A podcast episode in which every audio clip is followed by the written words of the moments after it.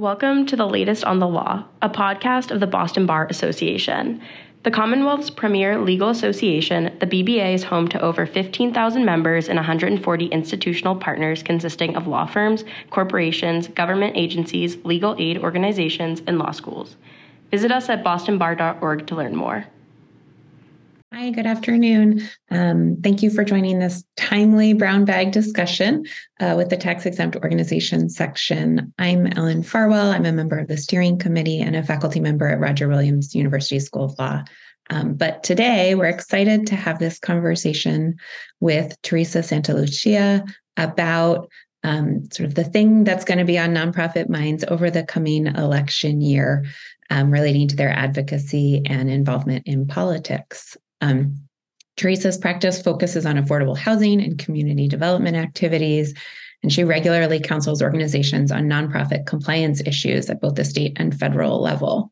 Um, and uh, like was already said, if you have a question during the session, please write it in the Q&A and we'll also try to save some time at the end. We may become a little less formal um, since we're such a small group, but I'll let Teresa take it from here.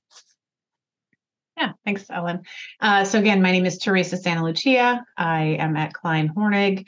Um, I really became interested in this issue in about in the elections for, uh, leading up to 2016. Um, I have a, quite a few. Uh, my clients are uh, 501c3 tax exempt organizations, and they were coming to me with questions about their role in the election um, during the election year um, in terms of both advocacy, lobbying, and participating in elections, and just really not understanding the rules. And so um, I put together a slideshow and I really um, started to pay attention a little bit more about how my, the nonprofits that I was working with were engaged with their clients and with the community in terms of um, advocacy work and lobbying work. And there's just so much misinformation out there that um, I have done this presentation over and over again. And I have found that there's a lot of organizations that really want to be doing more in this arena and just didn't have sort of the framework. So I'm going to share my slides here. Um, Um, and again, if anybody has any questions, feel free to put it in the chat. I can't see that, but Ellen can. And so she will be able to uh, let me know if there's any questions. I'm happy to take questions throughout the presentation. Um, let's, let's see if I can move it. There we go. So again, the purpose of this particular presentation is a 101 level training regarding lobbying advocacy and political activity as it pertains specifically to 501c3 tax exempt organizations. Um, obviously, the information is a presentation meant for educational purposes, not intended for legal advice. Um, this is a webinar format. So again, I will have some time hopefully at the end, uh, but because we're a small group, feel free to ask questions as we go through. Um, and I will have a copy of today's slides available. So the outline is to sort of talk through when I say an NPO 501c3, what am I talking about and why is that relevant uh, to this particular topic? Then to go over advocacy, lobbying, and political activity. So one of the reasons that, you know, a lot of times people understand that 501c3s have some special rules around lobbying and political activity, but they don't always know the genesis of it. Uh, so I like to go right back to the IRS code um, and remind people where this comes from. Uh, section uh, 501A of the Internal Revenue Code says the following organizations in subsection C shall be exempt from taxation. If you go down to subsection 501c3, this is the very you know uh, familiar language to many of us that corporations are organized and operated exclusively for and then it's religious scientific testing literary educational purposes etc what people don't realize is that section continues and it says you're exempt from taxation so long as no part of the net earnings uh, which inure to the benefit of any private shareholder or individual no substantial part of the activities which is carrying on propaganda or otherwise attempting to influence legislation and which does not participate in or intervene in um, any political campaign um, on behalf of uh, candidates for public office. So those are three distinct things. Those are the three distinct um, uh, prohibitions for a 501c3 organization. And so when you break it down, there they are the no private benefit, the no substantial lobbying, and the no political campaign activities. So we're going to talk about the no substantial lobbying and the no political campaign activities. Um, the most important slide, I think, of this entire presentation is this one, because it sort of lays out the ground rules. Um, advocacy is an educational activity. It's basically educating people about an issue, about the work that you're doing. Advocacy is not limited in any way every organization, every 501c3 should be doing advocacy, should be getting out into the community in front of their legislators, in front of, um, you know, policymakers, et cetera, letting them know what they're doing and what the issues are at hand. It's education. You can do as much ad- advocacy as you can possibly manage. Lobbying. So to go back to that side, it says no substantial lobbying. A lot of times people think, oh, no lobbying. No, that's not correct. You can lobby. It should say, yes, you can lobby, but so long as it's insubstantial. Um, so that's that's the rule for lobbying is that it cannot be a substantial part of your activity. Your activity as a 501c3 tax exempt organization should be in furtherance of your exempt purpose, whether that be charitable or education or literary or whatever it may be. But if you do an insubstantial amount of lobbying, that is okay. And we're going to talk about what insubstantial versus substantial is a little bit later. Three, engaging in political campaign activity is prohibited. Again, what we're going to talk about is the nuances of that. So, what is political campaign activity? Um, one of the things that I really emphasize in all of the presentations I do and with my own clients is that there is activity that happens within an election year, like the one that's coming up, that um, uh, feels kind of electiony that is okay. For instance, get out the vote, helping your clients, your residents, you know, the, the community members that you work with, the volunteers, understand the political process and how to participate in the political process. That is okay. That is not political campaign activity. It is not prohibited. So advocacy, yes, you can do. Lobbying, yes, you can do, so long as it's not a substantial amount. And three, political campaign campaign activity, which we're going to talk about, is prohibited. So advocacy. Um, this is again, like I said, providing information to clients, public members, decision makers, influencing public opinion on issues um, encouraging people to vote. So this is where, um, you know, in an election year, what is some advocacy that you can be doing in an election year? Um, helping people understand the voting process, the voting rules, where their polling station is, giving them information in a non-biased, neutral manner. That is okay. That is considered education and thus advocacy. We're going to go into that a little bit more at the end of the slide. Lobbying. Lobbying is attempting to influence legislation through directly contacting members of legislative bodies, encouraging the public to count uh, to contact members of the legislative bodies, or advocating a position on a public referendum that is out in the um, uh, being voted upon.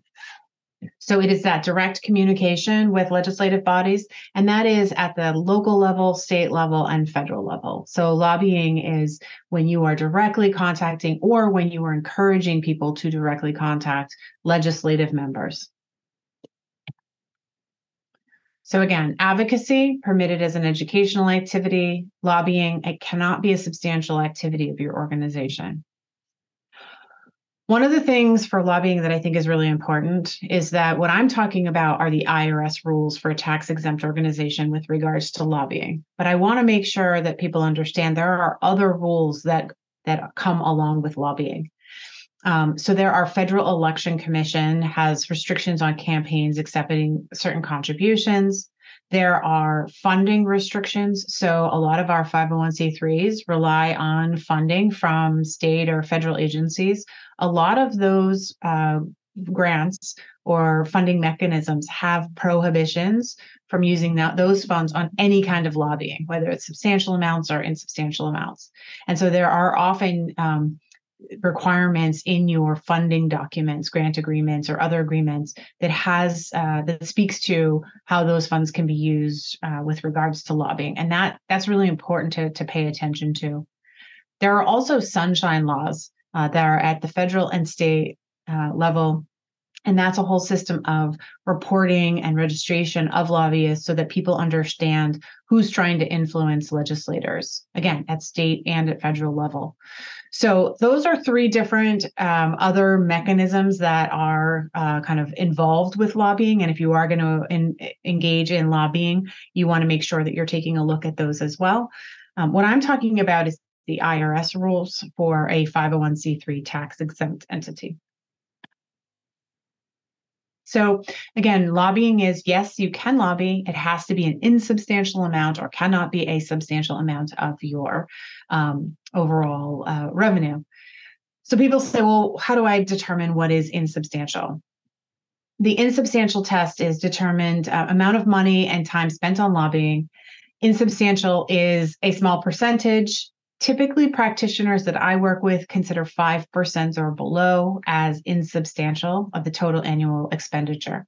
So, your total annual expenditure in the year, um, if it's $100,000, it would be 5% of that. Anything below that would be considered an insubstantial amount of lobbying. But the IRS hasn't come out and given a clear definition of what substantial or insubstantial is. So this 5%, I've seen it go up to 10%. I've seen other practitioners say 3%. There's no actual bright line in you know that says what the actual test is. That of course leaves some organizations who are engaging in in significant lobbying um, uh, activities, you know, with a feeling of unease, right? And so the IRS has provided what's called a safe harbor. And that says, okay, if you're a 501c3 tax exempt organization and you're going to lobby and you want to have more security in terms of what are the boundaries in, in which you have to work in, you can file a 501h um, form and you can um, adhere to the 501h expenditure test. So they basically say look, you, you have to tell us that you're going to lobby and you're going to have to report to us that you're going to lobby, but we'll give you very clear guidelines as to how much you can use for lobbying. Um, I think I see that there's a chat, something in the chat. Is that for me, Ellen? No, sorry to interrupt you. Okay. So the 501H expenditure test, um, this is that clear guidance. This is the form 5768. This is what you would file if you say, look, we know we're going to do some lobbying. We want to have a really clear understanding of what we can go up to.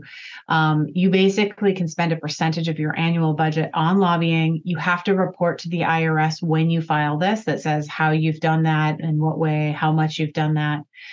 The percentage actually varies depending on your annual budget. So, very large organizations have one amount, very small organizations have a little. But basically, for a smaller 501c3 tax exempt organization, you can you can spend up to 20% of your annual budget on lobbying. So, again, you are saying to the IRS, "Hey, we're we're lobbying, and you do now have the requirement to report on your lobbying, but it gives you that security and to be able to lobby up to 20% of your annual expenditure."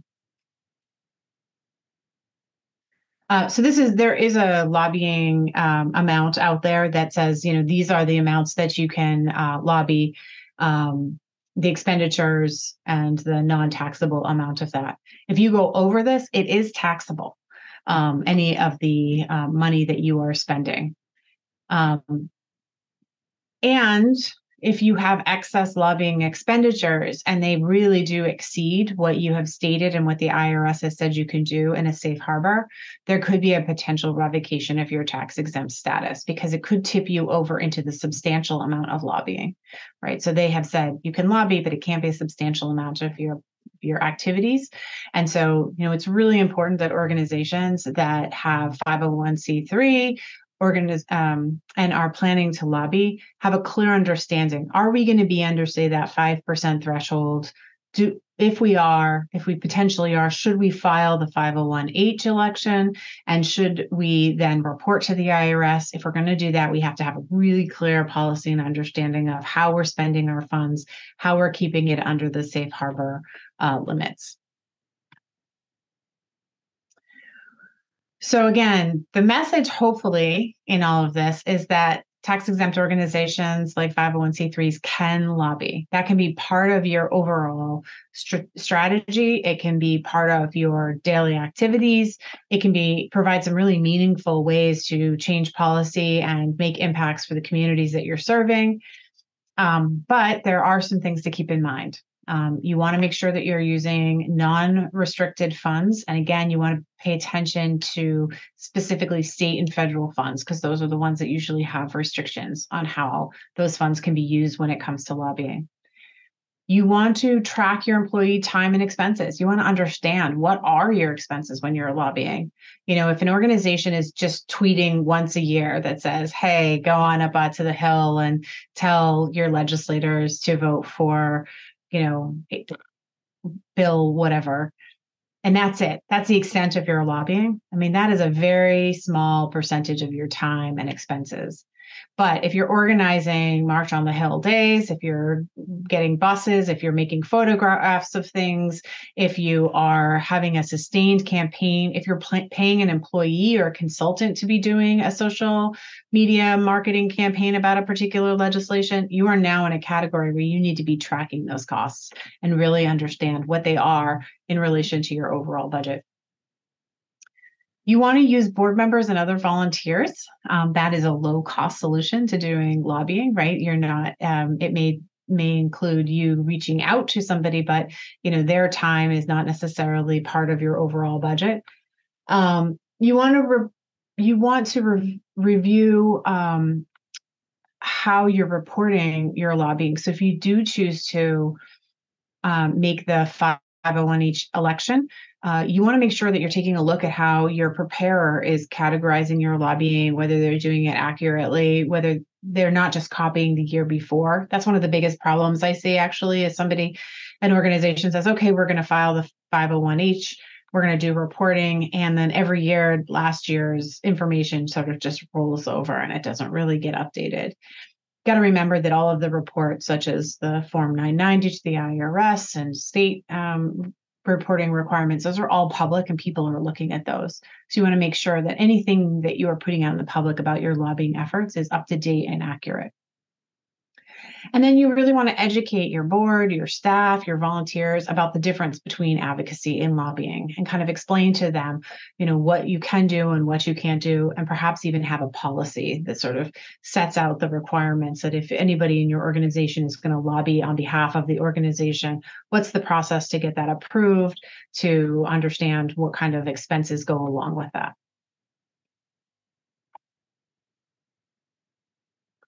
So now we've moved out of advocacy and lobbying. And advocacy, you know, feel free to go ahead and do as much as you can. Uh, lobbying, you should um, uh, be thoughtful about it, start to track it, make sure that it's not a substantial part of your um, your overall purpose. Um, and uh, political campaign activity is from the very beginning, it's a prohibited activity. Um, and so you want to be really clear about what that political campaign activity is.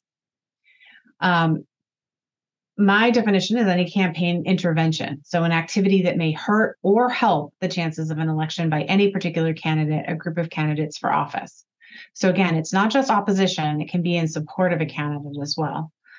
Um, and these include endorsements of candidates, contributions to candidates or to their PACs, public statements for or against a particular candidate, distributing materials on behalf of a particular candidate, um, even if it's third party materials. So, again, the idea is that a 501c3 should be impartial, should not be supporting or opposing any particip- um, particular candidate. Um, this is regardless of political party affiliation, and the test for whether an organization has participated in campaign intervention is a facts and circumstances test. So um, this is um, this is often referred to this idea of prohibition of political campaign activity as the Johnson Amendment. Um, the Johnson Amendment was added to the Internal Revenue Code in I think 1954. Uh, when uh, then Senator Johnson was running for office and a 501c3 in Texas campaigned against him. And when he won, he went to Congress and he added this prohibition that 501c3s could not participate in the political process, uh, that they were being subsidized by, you know, the the government uh, by providing a, an economic um, benefit by not taxing them and thus they shouldn't be using their they should be focused on their mission and not on the political process this really came to light in the 2016 election uh, by um, former President Trump. Um, he actually talked about the Johnson Amendment quite a bit, um, and he wanted to outlaw, you know, get rid of the the Johnson Amendment, and he felt like this was um, a free speech um, issue, is how he used to put it, and that he was when he went to the White House was going to um, was going to allow 501c3 organizations to participate in the political process. Um, one of the primary reasons was because many churches and religious organizations are exempt organizations, and they, um, uh, I think that uh, Trump really, uh, his base wanted to be able to speak in favor or oppose, you know, a candidate, and um, so that that's why his interest sort of piqued at this this prohibition. Um, for a few years, the IRS, when Trump was in office, really didn't know how uh, to handle this prohibition.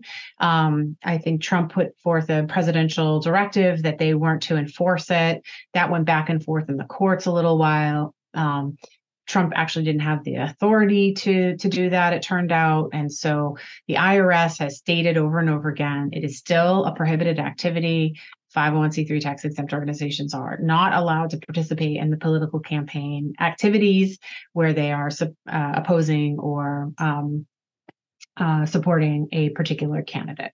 So it has been in the news quite a bit. If you ever hear Johnson Amendment or if you hear uh, this this issue come up, it is something that does sort of cycle through when it's the election year. there are tax consequences for political expenditures. Again, um, during the Trump administration, there was very little movement from the IRS on when there was an organization that um, participated in the political election. Um, and I will say it's been, I have found it that it has uh, really been uh, quite um, uh, uneven in the IRS's review of this and um, uh, providing any kind of um, kind of reasonable or consistent guidance on when they're going to actually come after an organization from participating in the political system. Um, so you know i try to advise my clients of the under you know of the of the rule i try to make sure that they understand that the law still stands that 501c3s are not allowed to participate in the political um, process when they are uh, either supporting or endorsing um, or opposing a political candidate um, but i will say just kind of as an aside i have found the irs has been really um, pretty um, arbitrary in its um, supervision of this provision. So, um, what can 501c3s do in an election year? I think that's an important thing uh, to pay attention to. Um, again, a lot of times people think that anything done in an election year is a political activity, and that's not necessarily the case. Um, so, when you think about uh, an election year like the one we have coming up, what are things that 501c3s are able to do and what are some of the things that they really should not be engaged in. Um, the things that fall under advocacy are things like registering people to vote, distributing nonpartisan materials on candidates or ballot measures, um, helping voters understand the election process. Um, for instance, in the last election, there was a lot of confusion about what kind of identification people needed to have to go to vote. You know, so helping people understand what the identification was necessary in their state um, encouraging people to vote. That is not a partisan activity. You know that is helping people and encouraging them to participate in the political system that we have uh, providing information to uh, volunteers or clients or board members or your constituents about the candidates and about some of the issues um, that they've been involved in um, sponsoring events that help educate people and provide people with more information so that they can make informed decisions. Um, that can be all advocacy, maybe teetering into lobbying, but most of it is in advocacy. Um, things that you really can't do in an election year that fall under that political activity. Uh, that would be endorsing a candidate, supporting a candidate with your resources, whether those are monetary resources or, you know, you say, okay, all staff are going to go and work on a campaign, you know, campaign activity. You can't do that. You can't show a preference. For instance, you can't rate candidates for people based on their issues. Um, and you can't campaign against a, a candidate either. Um, I found one case that I thought was really interesting. It was an organization that supported Latino women.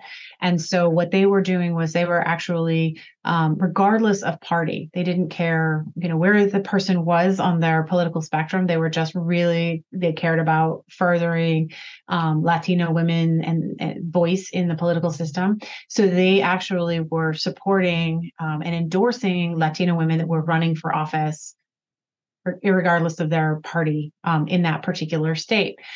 And the IRS actually called them on it and said, "No, that is political activity. You are supporting political candidates." And they said, "Well, we're not. We're not supporting a political party." And they said, "That's not the point. You cannot support political candidates. You cannot endorse political candidates as a 501c3." So I just think that's a kind of an interesting example of where an organization thought like we're really supporting an issue but the irs said no no you're actually supporting an actual individual candidate by putting their name out and encouraging people to vote for them. So here again just to go in a little bit more detail about the types of activities that you can do in a political um, uh, election year like we have coming up.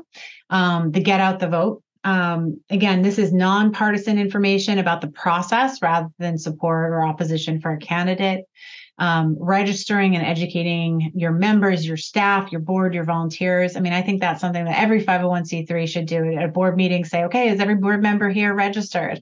Uh, does everybody, you know, all of our volunteers send out an email? Are you registered? If you're not registered, how can we help you get registered and participate in the process? Really making sure and engaging with people that the election matters that getting out and and um, and participating in the election can have a real impact um, in your community. Um, and again this isn't just on the national level. This can be at a state level or even in your community uh, your smaller municipalities or towns um, you can set up tables or work in the community to register voters, and you can also have registration forms at your office or events or meetings. So if you want to have, uh, hey, you're not signed up to vote, here's some registration forms, you can have that available. All of this is considered advocacy, it is not considered political activity. Um, this is language that I give to folks. I think is a good if you're having a voter registration or education initiative. you can add this language to flyers to a table to you know if you're you can say it out loud at events that basically these voter registration services are available without regard to the voter's political preferences information and other assistance regarding registering or voting including transportation and other services offered shall shall not be withheld or refused on the basis of support for or opposition to particular candidates or a particular party. So this is sort of like your disclosure language. This is your language that kind of says, "Hey, we're doing this on a nonpartisan way. We just want you to get out there and participate, you know, in the voting process. It's not subject to your particular political views." Um, educating candidates, again, this is one that I think 501c3s really need to do. Um, you know, if you have a particular issue, your 501c3, your client has an issue, um, they should be engaging with the candidates. They should be out there and giving them information about that particular issue. So I work a great deal in the in the area of affordable housing. You know, um, it, it's a complex issue. It's got a lot of different um, uh, viewpoints, um, but I'm always encouraging my clients to get out to the candidates and give them information about their communities, about the, the struggles that they're facing, about the programs that they're utilizing, about fixes to those programs. Um, really try to get out there and educate all of the candidates, not just some candidates, not the candidates you think are going to care, but all of the candidates. Make sure you give that information to everybody. Invite them to your um, to the 501c3's uh, office or to the work that they're doing. Invite all of those candidates and educate them about the work that's happening on the ground. I think that's really, really important. Um, and I think that that's something that 501c3s should be doing in an election year. Oops, went the wrong way. Um, conducting candidate forums. Um, if you are representing a 501c3 and they say, look, we want to, we want our community to really get a better understanding of the issues and of the candidates or you know we really want to help the candidates connect connect to the work that we're doing. Sponsoring a candidate forum is a great way to do that. It is an opportunity for any of the candidates that are running to come and have one night where they are um, able to ask questions answer questions participate. Um, the the the important part of that though is to make sure that when you do it you are doing it in a nonpartisan way right? You're you are providing the same opportunities to all the candidates who are participating. You invite all of the candidates who are running for that particular race. You make sure that the rules of the forum are fair to all participants um, and you consider the questions that are going to be asked to those participants so that you can't be asking questions all on just one topic but you have to be able to give people an opportunity to um, to you know kind of introduce themselves to the to the committee i mean to the community. Um, i was thinking of uh, one of the things that i have read where one 501c3 had a um, a candidate forum and the candidate that they liked they had like really nice lighting on and one candidate that they didn't like it was kind of like off to the side in the shade right like that's a clear example of how you're not treating the candidates fairly a more nuanced thing is where you have a set of questions and those questions really are targeted, you know, and there are questions that really kind of lob, you know, easy answers from one candidate and really kind of hone in on another candidate's policy that you don't agree with. And that's all that you talk about, right? You don't give sort of an opportunity for people to showcase their platform. Um, and so I think you have to be careful in that respect. I have had situations where clients of mine have called me and said, We did a candidate forum, we invited everybody, we sent them the questions ahead of time, we asked for their input, and only one candidate responded. You know, and it just happens to be the candidate that's like more aligned with our mission. Do I have to cancel the candidate forum? And I said, absolutely not. You know, if the candidates choose not to participate, if they choose not to come, that doesn't mean that you can't move forward. You've done your job. You have you know selected a a, a, um, a venue that was neutral you know you asked neutral questions you gave everybody the same amount of time um, in making a decision about whether they wanted to come if only one person wants to come that one person wants to come you can still hold your event um, another is voter guides um, so uh, this is a great way to get information about candidates out to folks. Um, they, uh, you can do candidate guides, candidate questionnaires. Uh, you can even do it on ballot measures. Um, the thing about this is, again, you have to be um, impartial, you have to be neutral, nonpartisan. Um, and when you're doing your voter guides, you have to make sure that you're doing them in a way that is not sort of setting up one person and you know minimizing another um, and th- there was a really interesting one done in massachusetts that the secretary of state's office highlighted as um, not appropriate where a 501c3 um, entity did a candidate questionnaire candidate guide. It had everybody listed. It had their voting record. It had you know a statement from their campaign office. It had everything was the same. It looked very you know very good very professional nonpartisan. The only thing about it was that the candidates that this 501c3 sort of supported were in um, there was a slight green behind them. And the candidates that they didn't like had a slight red behind them. And the candidates that were in the middle had yellow behind them.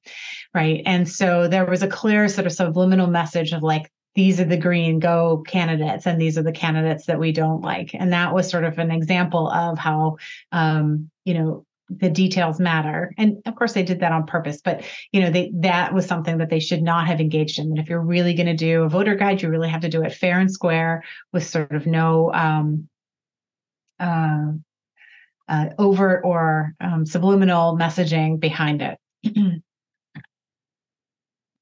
so these are some of the rules for those like i said you know you want to make sure that you have all of the same um, information for all of the different candidates. So much of election is happening online right? There's social media has taken the is the biggest platform for um, for candidates during an election year um, it's really important for 501c3. These are the these is this is the area that I get the most questions from clients in terms of what they can and cannot do, or if they have an issue, is how they are engaging with their uh, constituents or their clients during an election year on social media.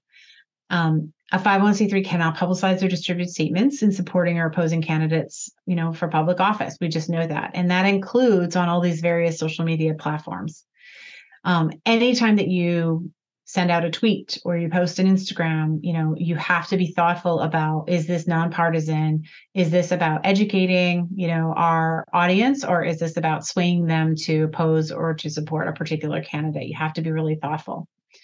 The other thing, and I had this last night, I was at a board meeting and this actually came up because um, if you link to another organization's website, you are responsible for the materials that that link sends uh, somebody to. So, for instance, um, in this case that came up last night, that, that um, my client had a link to another 501c3. And at the time, it was about some program that they were both working on. So that link went to the other 501c3's website.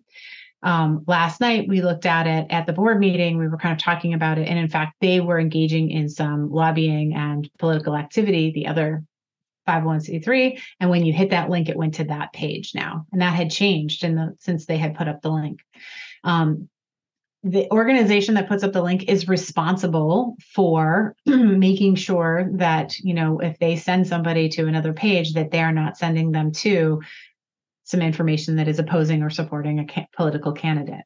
And so, you know, that's something that you have to pay attention to, and you should have a policy on. Your clients should have a policy on, and that um, if you are going to uh, link to any kind of candidate related material or any kind of website, you want to make sure that you're doing an audit on a regular basis to make sure that it is, in fact, going to sort of a nonpartisan educational material and not a candidate specific um,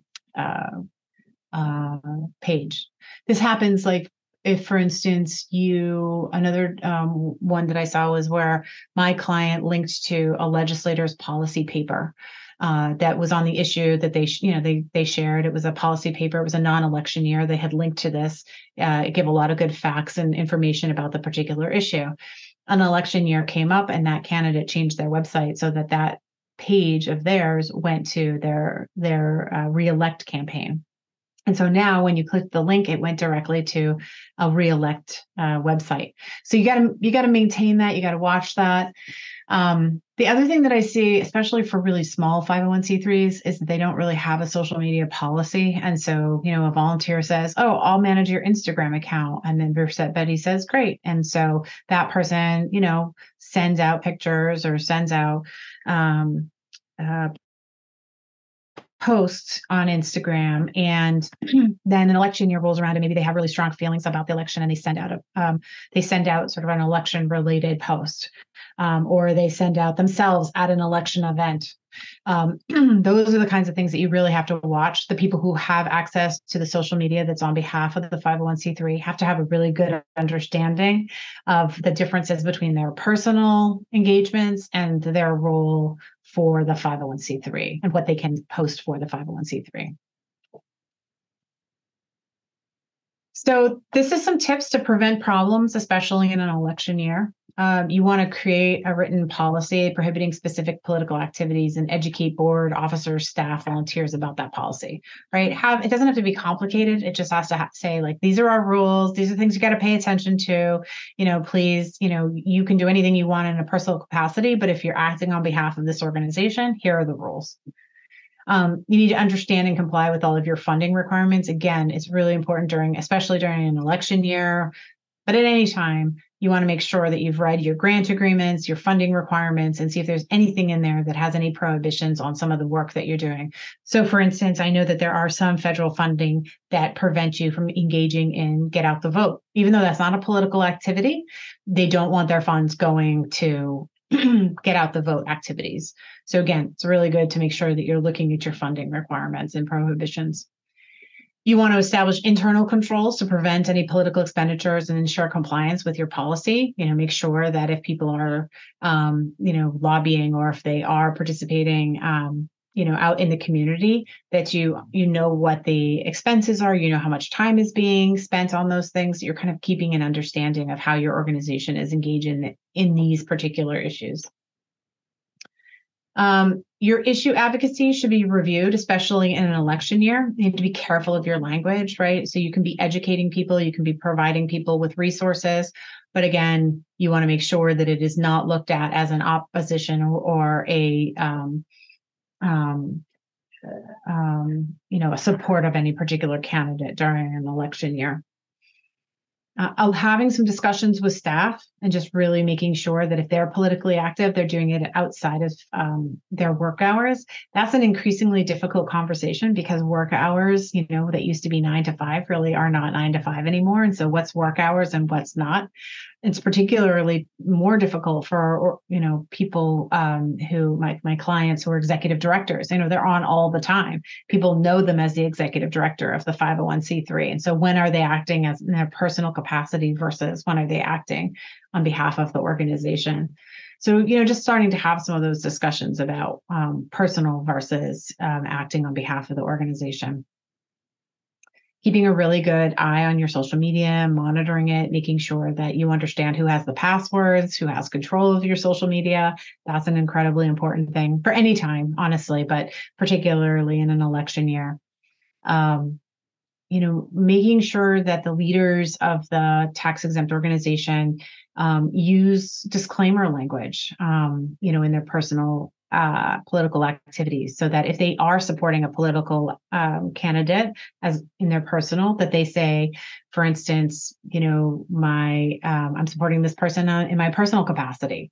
Um, if you your name is added to a an endorsement list and your um, your profession is added next to it, like, you know, executive director of whatever 501c3, ask that they put language in that says, um, you know, uh, titles are added for identification purposes only and, and are not endorsements, you know, of those organizations, right? Just making sure that there's a difference and there's a space between one's personal life and the 501c3 that they they work and lead.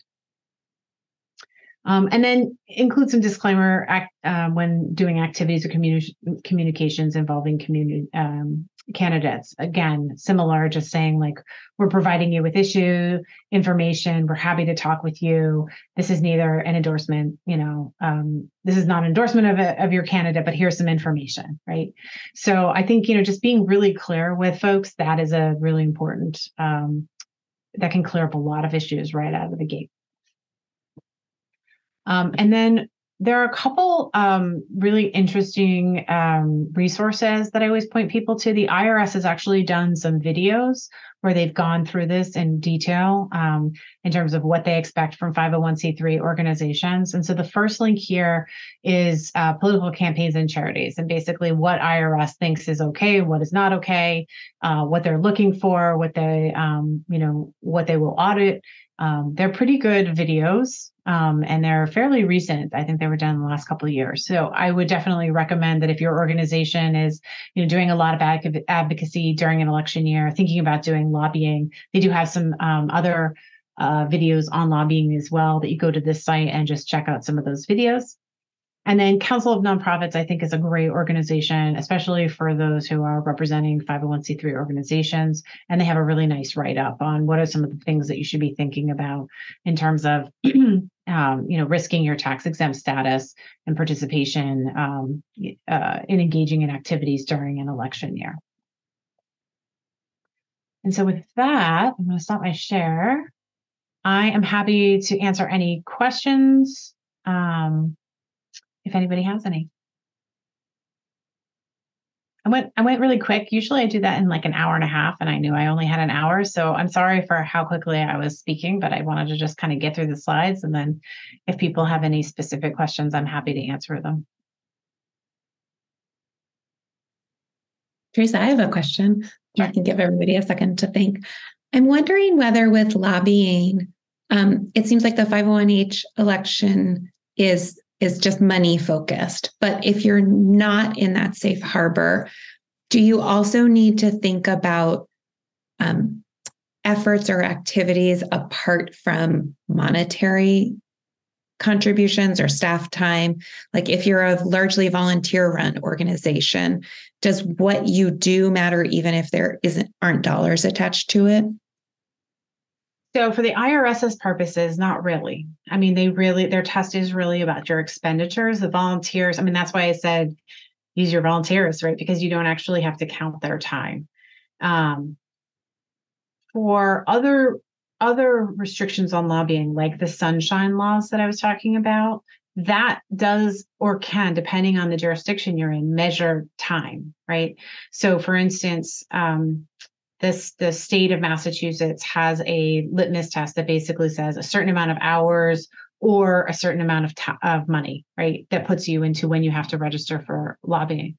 Um, recently, in the last couple of years, the city of Boston tried to pass a sunshine law about um, lobbying any um, uh, legislator or agency policymaker in the city of Boston, and it was so expansive. There was no there was no test. It was like one conversation that put you into having to register and filing quarterly reports. Um, there was a huge backlash to that because obviously you know one call one conversation there was no there was no sort of like limit litmus test of you know where it actually kicked in.